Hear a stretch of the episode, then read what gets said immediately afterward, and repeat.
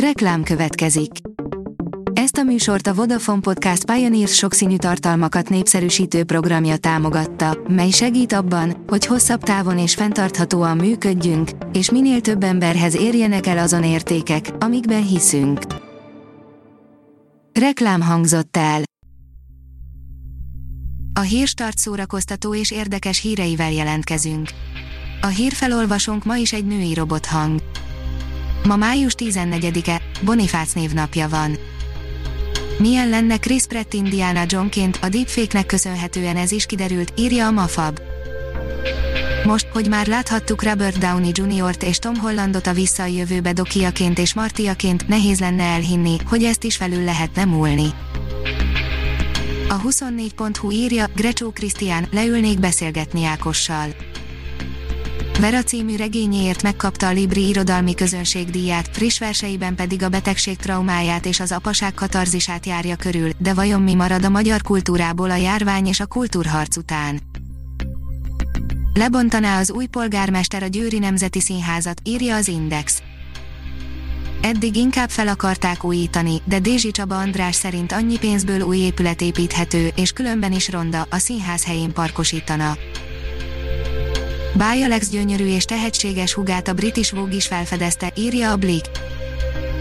Báj Alex gyönyörű huga, az évek óta Londonban élő Márta Amarilla képzőművész nem csak gyönyörű, de rendkívül tehetséges is, ő tervezte a Kedvesem című szám Eurovíziós Dalfesztiválon látott háttéranimációját, valamint albumborítókat is, most pedig a Vogue magazin is felfedezte őt.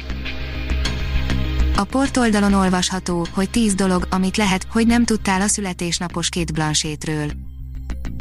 Nagyon bizarr filmszereppel kezdte a pályafutását a kétszeres Oscar-díjas ausztrál színésznő, aki ma ünnepli 51. születésnapját, de más érdekességeket is összeszedtünk róla. A kultúra.hu oldalon olvasható, hogy kultúra a fotelből, Vörös István.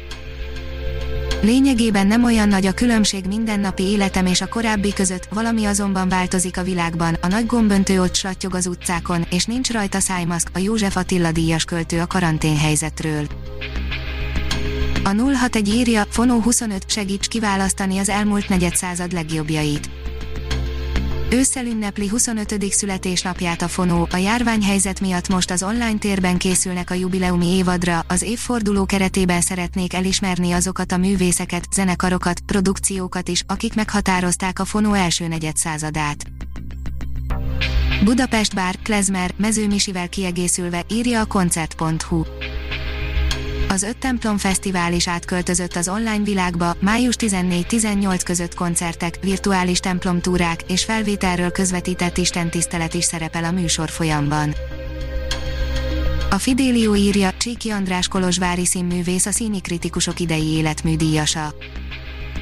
A 20. század második felének egyik legmarkánsabb erdélyi magyar színházi alkotója, Csíki András Kolozsvári színművész kapja a színházi kritikusok céhének életműdíját.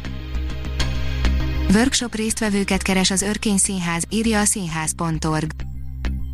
Kiváló dolgozók munkacímű produkciójuk előkészítése új szakaszba lépett, amelyhez láthatatlan dolgozókat és történeteiket keresik az alkotók. Az Örkény Színház felhívása a jelenlegi válsághelyzet minden dolgozó életét felforgatta, vannak olyanok, akiknek megsokszorozódtak a feladataik. Ha még több hírt szeretne hallani, kérjük, látogassa meg a podcast.hírstart.hu oldalunkat, vagy keressen minket a Spotify csatornánkon. Az elhangzott hírek teljes terjedelemben elérhetőek weboldalunkon is. A hangfelolvasás nem jöhetett volna létre a Google Cloud és a Central Media csoport hírstart fejlesztései nélkül.